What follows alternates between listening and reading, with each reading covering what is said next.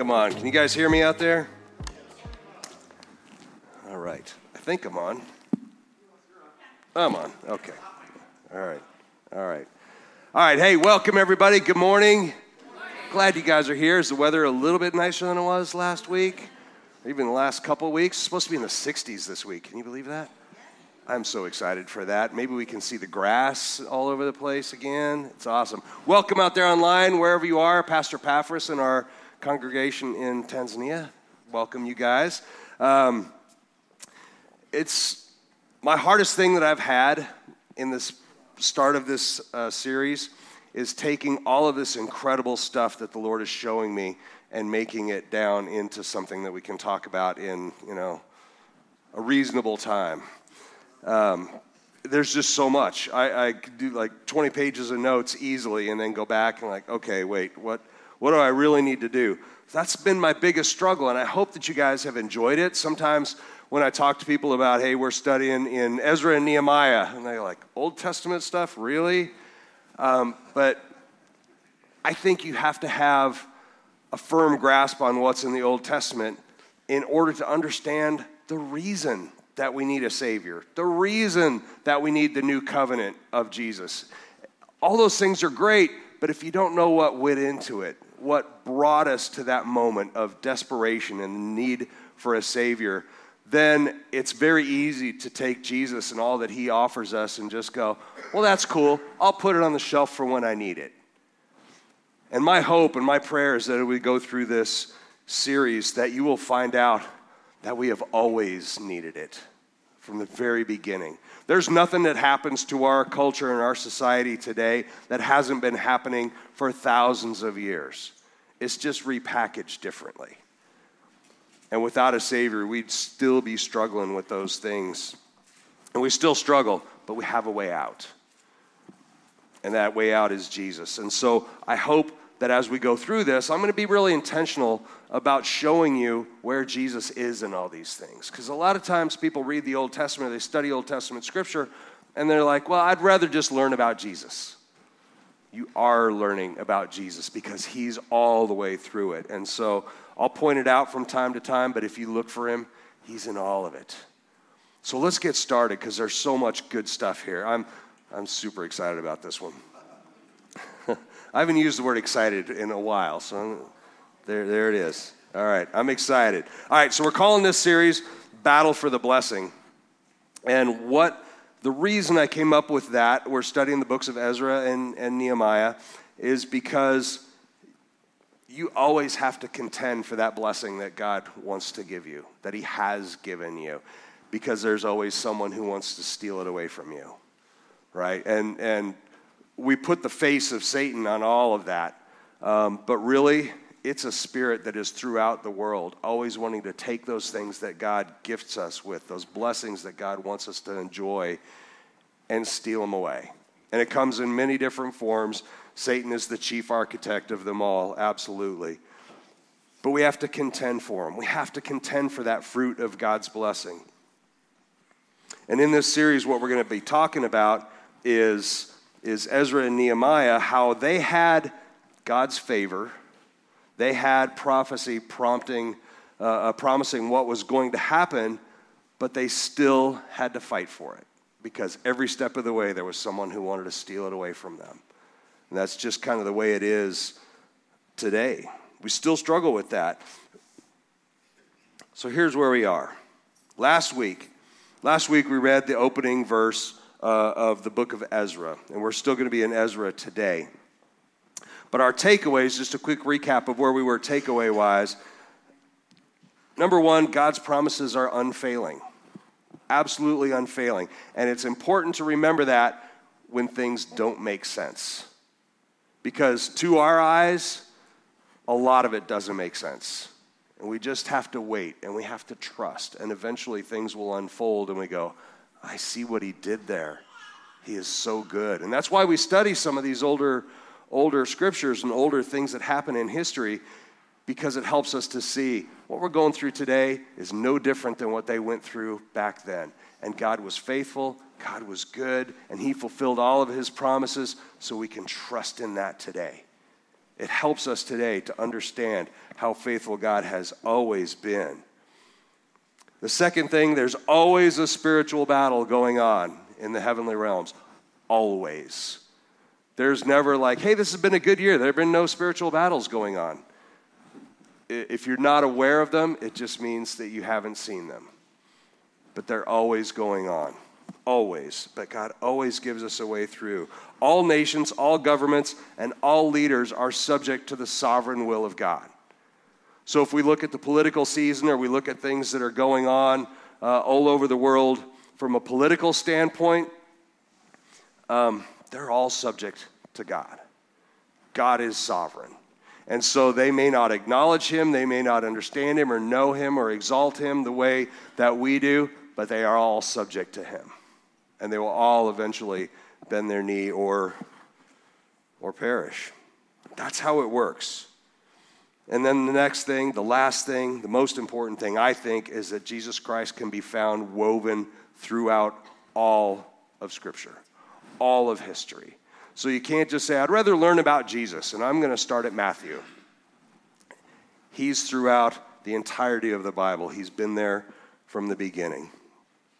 So let's get into it. Last week, um, actually, the last bit of review here. Last week, we were talking about Ezra 1, 1 and 2. And I'll read it for those of you who maybe weren't here last week.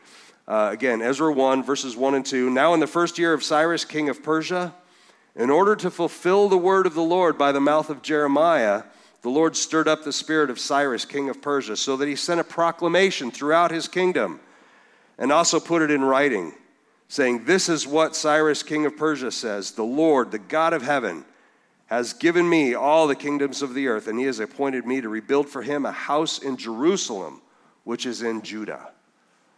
This is a Persian king acknowledging the God of heaven and paying funding to rebuild him a house.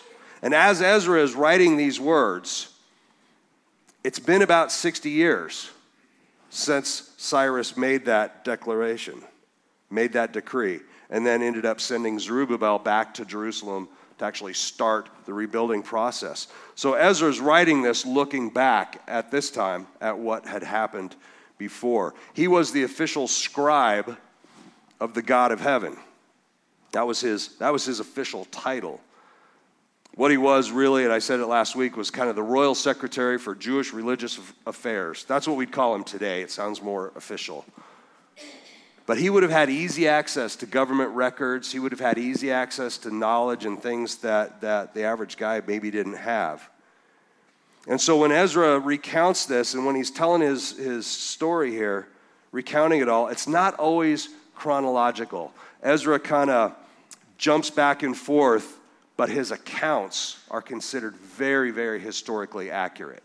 Because what doesn't come from firsthand knowledge, firsthand, I saw this happen and let me tell you what happened, it comes from royal government documents that he's got access to. So a lot of it is very, very historically accurate. All of it is. So we're also going to go on some journeys, some hyperlink journeys here today where we're going to jump back and forth.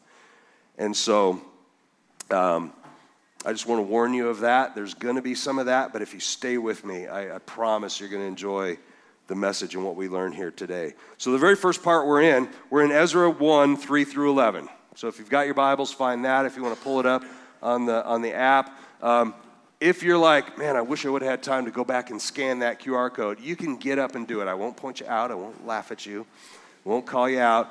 Go scan that. You can pull it up on the Bible app, and it's got all the notes in there. Um, Ezra 1 3 through 11. Now, this, this section is kind of subtitled a lot of times Cyrus's proclamation. Cyrus's proclamation, because that's kind of what it is, but it's broken into sort of two parts, and we'll talk about it that way. So let's get into the first part. I'll read it for you because it's a little bit longer. Ezra 1, verses 3 and 4. Whoever there is among you, all of his people, may his God be with him. Go up to Jerusalem, which is in Judah, and rebuild the house of the Lord, the God of Israel. He is the God who is in Jerusalem. and every survivor at whatever place he may live. The people of that place are to support him with silver and gold, with equipment and cattle, together with a voluntary offering for the house of God, which is in Jerusalem. This is a, a, a pagan king of a largely pagan country or, or a kingdom acknowledging the God of Israel and saying, Wherever you are, all of my people, if you consider yourself my subject, I want you to help give silver and gold and cattle and fund this expedition for them to go back. That's, that's unheard of for a foreign conquering kingdom to do that. Remember, this event happened in 538 BC. Okay, we're talking way back. And, do, and Ezra is documenting this more than 60 years after this actual proclamation. But he's looking at official Persian government records and adding them to the Hebrew oral records that they kept and painting us a full picture of exactly what's going on here from both sides. So it's, it's incredibly accurate. Now, I want to share something with you that is a, my kids, my kids use the term mind grenade. It's a mind grenade. Blew your mind. I love that. So I'm going to share with you this, this little short story that's going to show us how accurate biblical accounts are. Because a lot of people are like, ah, oh, it's just made up. Some people got in a room together and they wrote down, how do we control the people? Anybody ever heard that? How do we control the people? Let's just write this down. Karl Marx called this called religion the opiate of the masses. Let's just keep them drugged up and stupid so we can control them. Let me show you how sovereign God is and how accurate and true the Bible is. So again, many people doubt that biblical accounts are accurate and that they have to just be made up. Back in 1879, 1879 there was an archaeological dig in Babylon. Okay, Babylon is, is in Iraq right now. And here's what they uncovered this time after time, all these naysayers are proven so incredibly wrong. Let me show you this. It's called the Cyrus cylinder. I don't know if anybody's ever seen of that, seen that, heard of that. It's pretty small. It's only about six inches long and about four inches in diameter. But what's written on that? Anybody here read cuneiform? Todd, you read cuneiform? Okay. Uh, Kayla, I half expected you to go like, oh yeah, let me. It's written in cuneiform. Um, it's the text of Cyrus's decree on which Ezra bases this account. It's the entire text.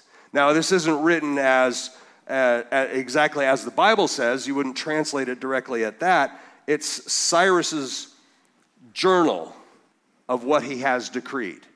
Okay, and so he didn't write this. He had he sat there and he dictated it to one of his scribes who put it on there. And this was uncovered right then in Babylon, right where Cyrus would have been, and it's dated to exactly that time. There's no scholarly advi- uh, opinion that this is not the hand of Cyrus dictating this. And it's, it's the entirety of what Ezra is talking about right here now about the freedom and, and what they do and how they supply them and all these sorts of things. It's just, again, like Cyrus's personal journal of his exploits. And it's entirely possible that Ezra would have held this very thing in his hands as he researched and had access to the royal archives. So these royal decrees, they would take these and they, and they were written sometimes like this. This is more permanent record keeping. Sometimes they'd be written on papyrus. But they would take these royal decrees and they would take them to the town square if they, if they had one, or more likely the city gates. And they would read them there. And they would just read them. A herald would blow a trumpet and read this. And they would do it several times a day so that everybody entering and leaving the city would hear these royal decrees. And so Cyrus he didn't, it's not just something he did on a whim. He didn't just go, hey, yeah, okay, let him go, and hey, give him some, give him some money to go accomplish building their little wall, whatever they wanted to do. It wasn't like that. This was a royal decree, so much so that he actually had it inscribed on this cylinder, and they read it at the city gates to make sure everybody coming and going heard it.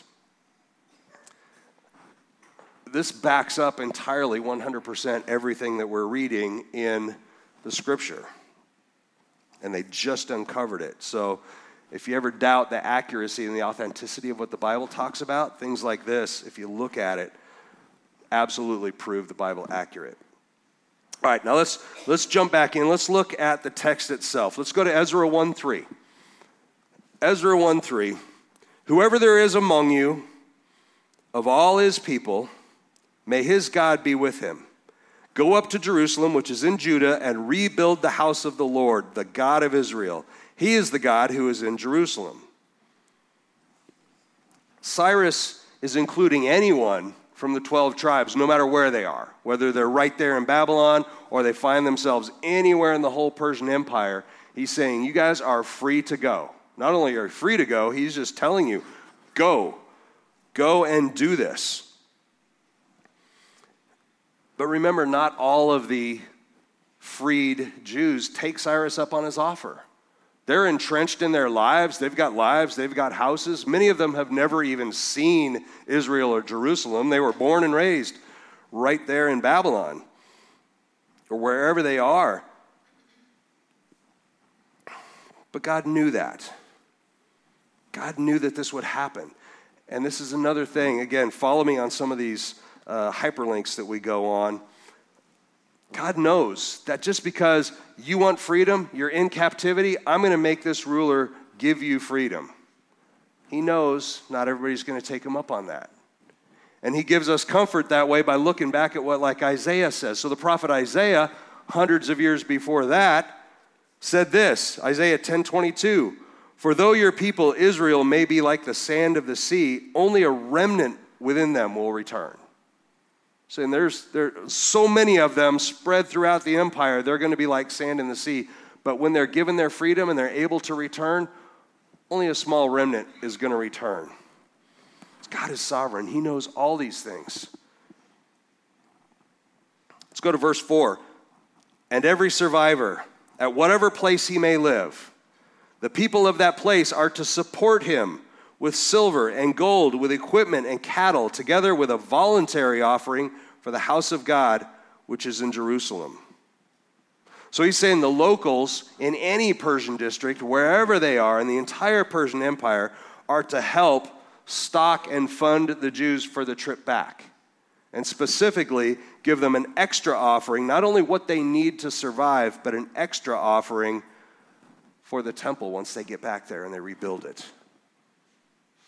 Now, this next section is usually known as kind of subtitled Holy Vessels Restored. I don't know what your, what your translation, uh, I use NASB again, but wherever you are uh, in your translation, sometimes it's called Holy Vessels Restored. Its verse starts with verse 5. Then the heads of fathers' households of Judah and Benjamin, and the priests and the Levites rose up, everyone whose spirit God had stirred to go up and rebuild the house of the Lord, which is in Jerusalem. There's so much important there. Did you catch that? Everyone whose spirit God had stirred, which means not everyone went, only those who God chose and stirred their hearts.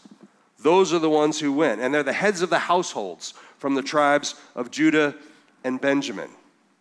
The heads of the households, but then also all of the priests and the entire Levite tribe. Remember, there's 12 tribes. Why the entire Levite tribe? Anybody know that? Hmm? I hear mumbling all over. You're probably all right. But let me say it how uh, the scripture gives us the answer, really. This is from Deuteronomy 18 1 and 2. The Levitical priests, the whole tribe of Levi. So when you hear about Levitical priests, that's what that means. The whole tribe of Levi, those are Levit- Levitical priests, shall not have a portion or inheritance with Israel. That seems unfair, doesn't it? They shall eat the Lord's offerings by fire and his property. They shall not have an inheritance among their countrymen. The Lord is their inheritance as he promised them. So, if you look at a map of the 12 tribal regions in Israel, let's put that up there really quick. I don't know how well you can see this, but these are all the different tribal regions Okay, Asher and Naphtali and Dan, and, and it goes on and on. Judah down at the bottom. You don't, you don't see Levites. You don't see a Levite homeland because they are to be supported and supplied by all of the tribes. So that's, that's why the entire Levite tribe went back. And remember, the Levites were tasked specifically with taking care of the temple. And so, of course, they're going to want to go back. We're rebuilding the temple, we're on board. Let's go. The whole tribe went back. And the Holy Spirit had to be at work here, lighting a fire in these people's hearts to go back. Because think about this they had, they had homes and lives, and very few of them had even seen Israel or Jerusalem. They were firmly entrenched where they were. They had very little connection back then, other than just a vague knowledge of this is where our homeland used to be. God had to stir their hearts to get them to go back. The trip didn't have a lot else going for it. Think about this the journey itself, long, dangerous, expensive, about 900 miles by foot. Some accounts put it as almost double that, depending on the, on the season, whether they had to go around or through rivers. But at minimum, 900 mile trip by foot. Minimum. It took them about four months to get there. Who here is going to go, I'm going to go back to my ancestral homeland in, in Cleveland or wherever your ancestral homeland is? But I'm going to walk, and it's going to take me four months. Excuse me. Not many would go unless God stirred your heart. They didn't have all the material, they didn't have all the resources that they needed. They returned to a city in ruins. It's not like they went back to a city that was, that was pristine and perfectly kept and they could just move right in and resume their lives. It's like once we get there after this dangerous, arduous journey, we're going to have to rebuild everything because there's nothing left. There's no infrastructure, there's no transportation. They'd be surrounded by enemies all the way, and even once they got there. The only place they were safe was in Babylonian captivity, there in Babylon. Then they were protected. Once you get out on the open road, there's bandits, there's everything, and once they get there, they're surrounded by enemy nations. And again, most of them had never even seen their ancestral homeland. Why would you go? I've got everything I need right here. Ezra 1, verse 6. All of those around them encouraged them with articles of silver, with gold, with equipment, with cattle, and with valuables, aside from everything that was given as a voluntary offering. Again, I, I love that. There's a voluntary offering above and beyond. It's kind of where our idea uh, of tithe comes from. Okay, well, because we'll, we'll later hear that in Scripture where Malachi actually kind of defines what that idea is. But they're saying, give what I'm asking you to give but then I want you to give above and beyond to help support these people. That's where we get that idea of tithe and offering. So we need to pause a second before we go any further. Pause a second, and there's more cool stuff, but we need to we need to pause a second to look at kind of the parallels between this, which can be called the second Exodus from Babylon back to Jerusalem, to the first Exodus, which is the one that most people know, which is from Egypt okay, back towards, back towards Canaan or, or their promised land, right? So in Egypt, if we go all the way back then, right before the final plagues, most of us have heard about all the plagues of Egypt and all the things that come their way. But anybody remember specifically what the final plague is, the last one that would come their way? It wasn't locusts, it wasn't blood in the rivers, it wasn't any of that stuff. It was the killing of all firstborn all firstborn firstborn children, firstborn animals, every firstborn, which is where we get the story of them putting blood on the lintel and the doorpost so the angel of death would pass over them as it went about killing all the firstborn. So, God, right before that, right before that final plague happened, God tells Moses, I want you to have your people go and just boldly ask all their Egyptian captors, ask them to fund their trip so they can leave. Now, at this point, Pharaoh's heart is still hardened. They're still like, these people are our slaves. We're not, we're not letting them go, much less funding their trip until that happens, right? Exodus 12, 35, 36. Now the sons of Israel had done according to the word of Moses. They asked, for they had requested from the Egyptians articles of silver, articles of gold, and clothing, and the Lord had given the people favor in the sight of the Egyptians so that they let them have their request. Therefore, they plundered the Egyptians. Uses the word plundered. And that gold and silver that they took wasn't because what good is gold and silver going to do you as you travel through the desert? It's just something extra to carry along, right? They used that to, to build the tabernacle, to outfit the tabernacle, which was the the first version, the, the portable, the mobile home version of the temple. Passover, the, the, the sacrament of, Pas- of Passover is actually begun even before they are freed. That's another thing that God tells them, tells Moses institute Passover. You can find that all in, in Exodus if you want to read about it. But even before they're freed, how'd you like somebody comes to you and said, I need you to start celebrating what God has done for you in, in giving you a million dollars or whatever it is, that is that's on your heart. And you're like, well, he hasn't done it yet. But I want you to celebrate it because he's good.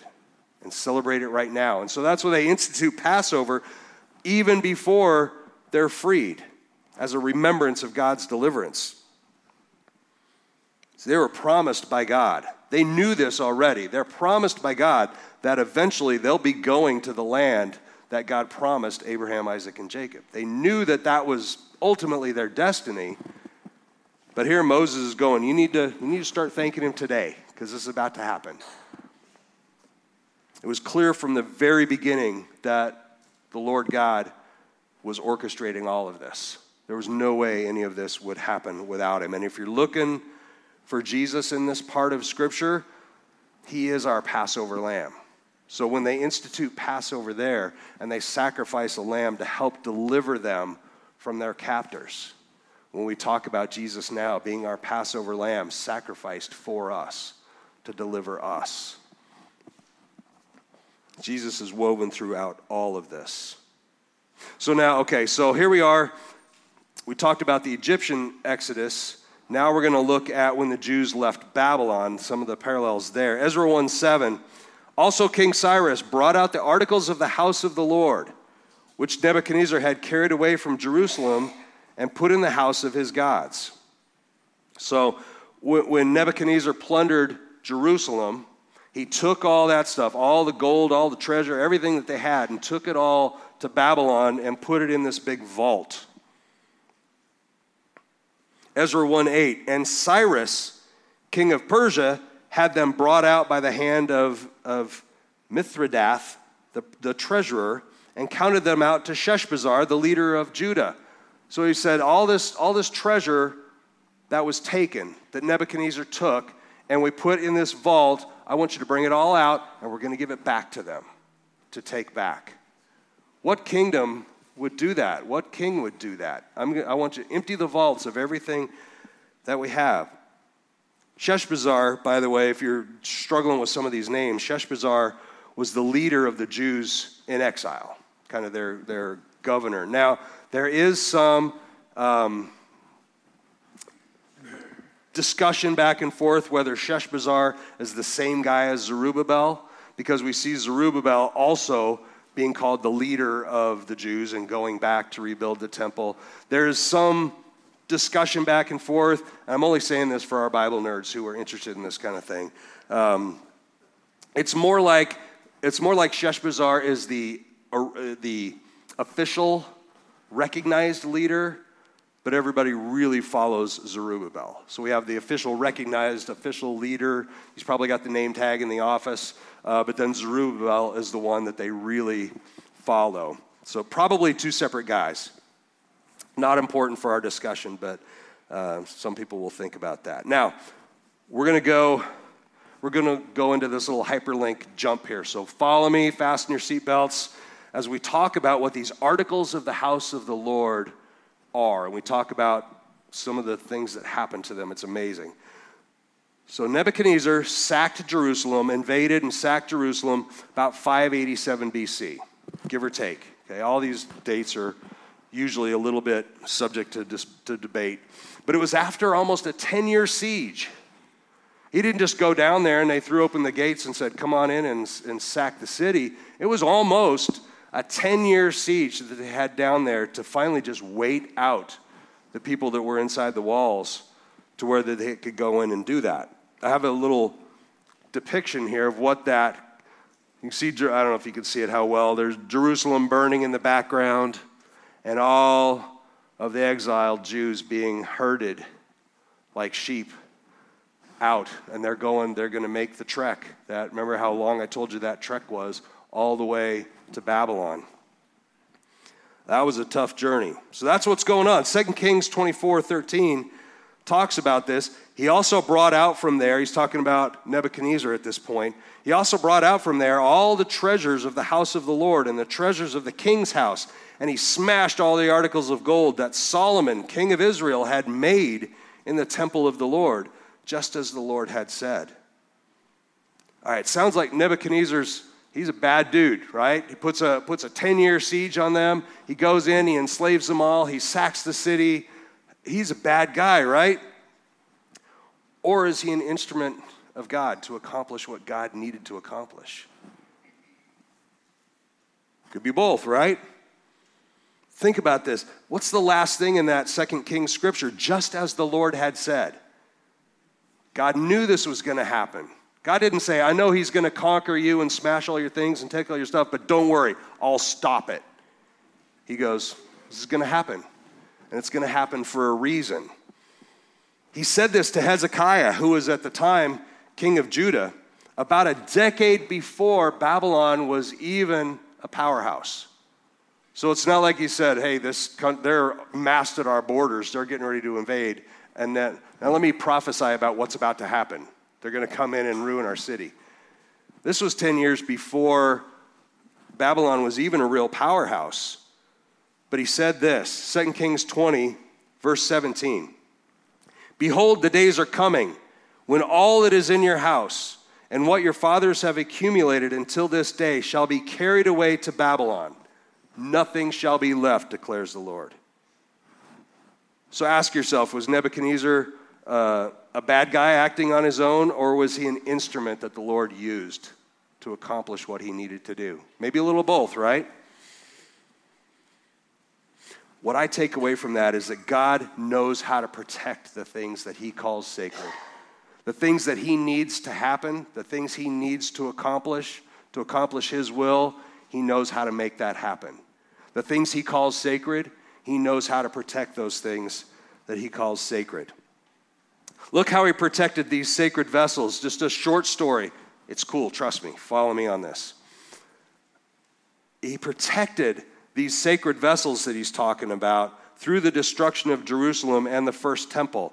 So when we talk about first temple, second temple period, that was the first temple that he went in and, and destroyed, Solomon's temple. Second Chronicles 36 verse 7. Remember, I told you we're going to be jumping around, so stay with me. Second Chronicles 36, verse 7. Nebuchadnezzar also brought some of the articles of the house of the Lord to Babylon, and he put them in his temple in Babylon. Not God's temple, Nebuchadnezzar's temple.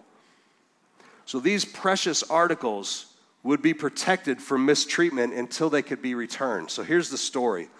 This is in Daniel. Read all of Daniel 5 if you want the entirety of this cool story. Daniel 5, verses 1 and 2. Belshazzar, the king, who is Nebuchadnezzar's son. Okay, so Nebuchadnezzar's out now. Belshazzar, his son, is in. Held a great feast for a thousand of his nobles. He's holding this huge party for a thousand diplomats and important people. And he was drinking wine in the presence of the thousand. While he tasted the wine, Belshazzar gave orders to bring the gold and the silver vessels which his father Nebuchadnezzar had taken out of the temple which was in Jerusalem, so that the king, his nobles, his wives, and his concubines could drink out of them. Can, that's easy to picture, right? He's full of himself. Maybe he's had a little bit of wine. He's like, let me show you how powerful I am. Let's empty out the vault of everything that was plundered from Israel, all the golden goblets and everything that's there. And let's all just have a party, drinking out of them and laughing and mocking the God of Israel, right? You can, you can easily just picture it. Here's my favorite part. The, I love, some of you are smiling already. I can see it because you know what's coming. If you've studied Daniel, God could not, would not permit the defiling of his sacred to continue. Here's what happens Daniel 5, verses 5 and 6. Some of you are already there. Suddenly, the fingers of a human hand emerged and began writing opposite the lampstand on the plaster of the wall of the king's palace. And the king saw the back of the hand that did the writing. Then the king's face became pale, and his thoughts alarmed him, and his hip joints loosened, and his knees began knocking together. Seems kind of comical, doesn't it? It's like something you'd see in Scooby Doo. Notice it's a human hand. We're not talking about an entire apparition of a person or anything, or a whole, it's just a hand. And it comes out, and it writes on this wall, and what it writes Nebuchadnezzar or uh, uh, Sheshbazzar has no idea. Bel, Belshazzar, too many Shazars. Um, he has no idea what it says, but he knows it's ominous because just a hand is writing on this wall. Jewish tradition, by the way, holds that that hand was the hand of the angel Gabriel. Okay. Um, none of the king's men can decipher the writing. He calls in everybody, they're trying to like I need somebody to tell me what this says. Nobody can do it. So they call in Daniel. Daniel, a prophet of Israel. Call him in. Daniel, what does this say? He offers actually offers him, I'll give you rich, I'll give you all kinds of stuff if you want that. Daniel says, keep your keep your treasure. I don't need it. I'll tell you what it says though. And this is what he says. Because you have not humbled your heart and you're drinking wine out of his holy vessels, God has numbered your kingdom and put an end to it. You've been weighed on the scales and have been found deficient. Anybody want to hear that spoken over them? That gives me chills just to think about that. Belshazzar dies that very night. Some accounts just say it was in his sleep. However, he died that very night, and Darius takes over the kingdom. God knows how to protect his holy vessels. Read all of Daniel 5 again if you want that story. Let's go back though. Let's jump back from our hyperlink back into our text. Ezra, Ezra 1, we're in verses 9 through 11 now. Now, this was their number. He's just talking about all of the precious articles that were there. That's going to sound a little bit like, a, like an accounting, right? This was their number 30 gold dishes, 1,000 silver dishes, 29 duplicates, 30 gold bowls, 410 silver bowls of a second kind, and a thousand other articles. All the articles of gold and silver totaled 5,400. Sheshbazzar brought them all up with the exiles who went up from Babylon to Jerusalem. Now, what I want to point out here is this isn't just a cold inventory, like somebody standing, okay, 410 bowls, it, uh, it, uh, checking that out. It's not a cold inventory like a prison guard returning, you know, to a parolee at the window. We have one wallet, one set of car keys. It's not like that. What this is, is a celebration of the full restoration of everything that was taken from the Temple of Solomon. Saying all that that was lost, all that that was stolen and sacked, it's right here, and it's coming back to you. It doesn't sound a lot like a celebration, but that's exactly what that is. All right, had enough for today, or do you want to keep going? Just kidding. We're going to wrap this up, though. We're going to wrap it up, and we're going to talk about what all this means. What can we take from this story? What can we take with us to apply to our lives today? Some of you are already looking at parallels and things that we can do. But let's talk about it. We talked about the parallels between the first Exodus and this one. But there are some really important distinctions that we need to talk about. The Israelites in Egypt moved there because there was work and there was food, but they quickly became slaves, and they were ultimately enslaved against their will. and then God came in and delivered them. The Jews in Babylon at this time were only being held captive by a couple things. They had been freed by decree. You can go. Their indifference and their slavery to their need for the comfort and status that they had already attained. I've got a house here, I've got a job, maybe some sort of respect in my community, and what do I care about a promise from God, about a homeland? See, they knew Babylon's not their promised land. God had promised a certain land, and that land was a thousand miles away. They're like, but I'm comfortable here. It was their indifference that was enslaving them in Babylon. They all knew it wasn't what God promised, but most of them, the vast majority of them, refused to go back. It was only those who God stirred their hearts. The Israelites in Egypt Remember that we've told this story before. Were only satisfied with their miraculous deliverance from slavery for six weeks. All of the plagues, everything that happened to let them escape, to escape Egypt, it only lasted about six weeks. They saw the Red Sea part in front of them so that they could escape and then close up, killing the pursuers behind. They saw all that happen, and yet it only took them six weeks to start going, we should have stayed back there because at least then we had stuff to eat. Read Exodus 16, 2 and 3. I won't go into that now, but it took very little time before they started complaining and wanted to go back. So the very next thing that happened in, in Exodus is that the law was given. The law was given on Mount Sinai. And the whole idea of the law being given to Moses to come back and give that to the people was to keep them safe. Keep them safe from themselves, in large part. To keep them holy, to keep them as worthy vessels of God's covenant. That's what it was for. Now, here we are all this time later, when the Jews returned to Judah and started rebuilding the temple and started fortifying the walls. So Ezra is mostly about rebuilding the temple, Jeremiah is mostly about rebuilding the walls. That's kind of how it, these two are divided. But once this process all starts, right alongside of it, there starts to be this renewed passion for let's reteach these laws. Let's refamiliarize ourselves with the laws of God, the God who brought us here and provided all of this for us. Let's start relearning these things. And they're retaught and the priorities renewed in order to keep people on track. And a lot of that, as we'll see as we go through, included some really hard choices, some really difficult things that they needed to do. If they wanted to be the people that God called them to be, they had to make tough choices to set aside some things that they were used to.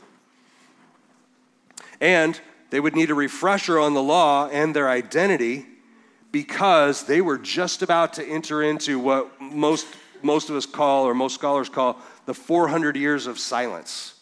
There's basically this 400 year period where God doesn't speak through his prophets anymore, not at that point. And they needed to be refreshed on the law so that they could hold on and wait until this promised Messiah would arrive. They needed a shared respect of the law. They needed a healthy fear of the Lord. And all of that to hold them together until Jesus came. And as we sit here today, 2024, we await the return of the Messiah. We're waiting for that again. And what we can't do, we can't allow ourselves to become voluntary slaves to our culture. We can't allow ourselves to become voluntary slaves to the comfort that we become accustomed to, maybe the status that we've gotten in our, in our jobs or our communities. We can't allow that to be the thing that anchors us. We can't become slaves to that. Indifference, comfort, status, all those things conspire together to make us forget who we are meant to be we need to remember who we're meant to be. This is why Peter says this. Now, this is, is 500 years after all of this happens, all of, all of them going back and starting to rebuild the walls. And it was 500 years later, in what we call now the New Testament, Peter says this 1 Peter 2, verses 9 and 10, telling the people, reminding people who they are. But you are a chosen people, a royal priesthood, a holy nation, a people for God's own possession so that you may proclaim the excellencies of him who has called you out of darkness into his marvelous light. For you were once not a people, but now you are the people of God. You have not received mercy, but now you have received mercy. I feel exactly the same way. Remember, God knows how to protect those things that He calls sacred and holy. And He calls you sacred and holy. You don't have to leave, man. We're, we're wrapping up. It's all good. I love, I love the sound of children in church. I, you know my favorite thing is? Is when I hear downstairs, when I hear them worshiping or hear all that stuff. That's, that's what it's meant to be. It's all good. So remember how God knows how to protect those things that he calls sacred and holy. And so with that in mind, I'm going to let Peter himself, his words, give us our takeaway for today. 1 Peter 2 11 and 12. Beloved, I urge you, as foreigners and strangers, to abstain from fleshly lusts which wage war against your soul. Keep your behavior excellent among the Gentiles, so that the thing in which they slander you as evildoers, they may not, or they may, because of your good deeds, as they observe them, glorify God on the day of visitation. I'm going to read that again because I blew it. Beloved, I urge you, as foreigners and strangers, to abstain from fleshly lusts which wage war against your soul. Keep your behavior excellent among the Gentiles, so that in the thing in which they slander you as evildoers, they may, because of your good deeds, as they observe them, glorify God on the day of visitation. The visitation he's talking about is the return of Christ to judge the world. And when that happens, we'll be able to give glory to God. When Jesus returns, will the way that you have carried yourself today and in this life, will it give glory to God or will you be found lacking? That's a hard question, but it's one we have to ask ourselves. Let's pray. Heavenly Father, I, I pray just that, that on that day when Jesus returns, that I will not be found lacking, that I will be found to be one who gave all glory, all honor, all praise to the Father in this foreign land in which I find myself.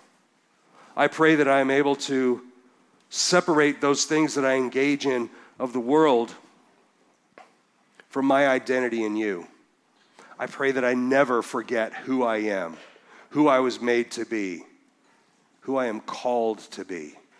I am I'm an ambassador of Christ in this land. I pray that everything I do, my every thought, my every action, backs that up and gives glory to you. Father, we praise you for your son, Jesus, and it's in his name we pray. Amen. Amen. Guys, we're going to take communion together right now.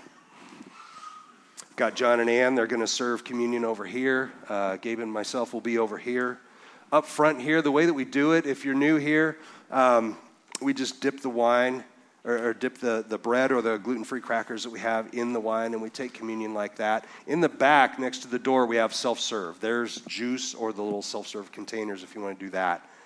You don't have to be a member, you don't have to have gone through a class. What you have to do is say, Jesus is my Lord and Savior, and I'm thankful for what He gave for me. And if you can say that, we invite you to take communion together. We just come together in the middle and come down this way. And as you listen to the worship, I have no idea what the worship songs are on the back end, but I do know that it's going to be exactly what we need to hear because Pastor Tom is so good at seeking the Holy Spirit. So listen to the words of the worship, let them soak over you as you think about where you want to be when Jesus returns. Thank you, guys.